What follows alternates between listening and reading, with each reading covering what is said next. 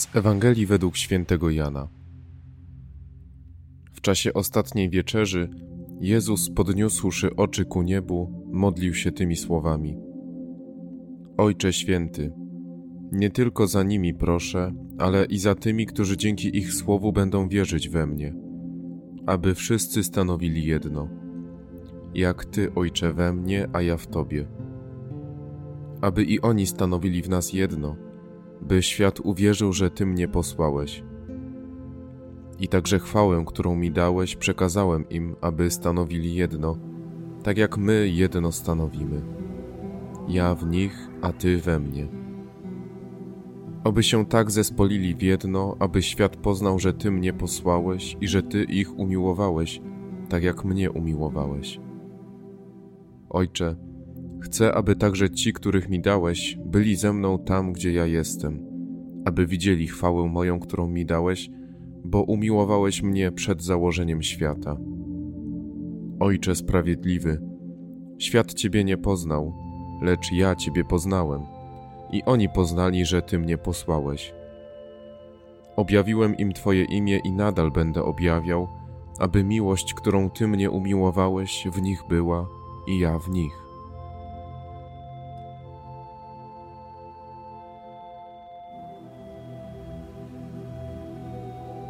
Oto znajdujemy się wraz z Jezusem i Jego uczniami w wieczerniku.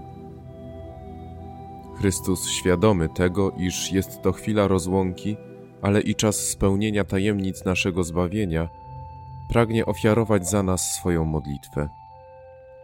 Prosi za każdego, ktokolwiek uwierzy w Niego, abyśmy wszyscy stanowili jedno. Jednak gdzie jej szukać w naszym otoczeniu? Czy mamy myśleć jednakowo? A może między nami ma nie być sporów? Otóż nie. Kościół jest jeden w swej różnorodności. Różne spojrzenia na daną sprawę również mogą być dobre, o ile dają możliwość rozwoju, o ile nie prowadzą do gniewu i waśni między nami. Tak więc co oznacza owa Jezusowa jedność? W Ewangelii wybrzmiewa, że jedność jest przymiotem Boga, którym zostaliśmy obdarzeni. Dzięki niej możemy się zjednoczyć pod jednym sztandarem, którym jest krzyż Chrystusowy. Z drugiej strony ma być ona świadectwem, że należymy do Boga i cieszymy się ojcowską miłością. Niebo było dla nas zbyt wysoko, aby się do niego dostać. W tej więc sytuacji Bóg zechciał z nieba zejść, aby być z nami i nas pouczyć o swoich drogach. Pokazał nam, że jedność to nic innego jak miłość, która nas ze sobą łączy. Jest to miłość jednocząca grupę ludzi, ale i każdego z osobna z Bogiem. Jezus tą jedność pokazuje w modlitwie, gdy świadomy swojego odejścia prosi za nami, abyśmy byli tam, gdzie On będzie. Na koniec Słowo Boże daje nam wskazówkę.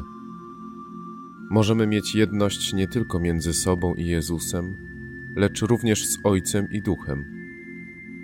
Poznając, że Jezus został posłany przez Ojca i mając świadomość, że oni stanowią jedno, jesteśmy zaproszeni do dołączenia do owej bosko-ludzkiej relacji.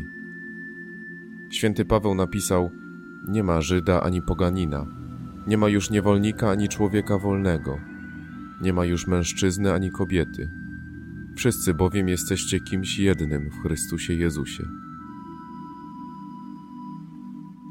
Swoją modlitwę Jezus kończy słowami mówiącymi o objawieniu nam imienia Ojca.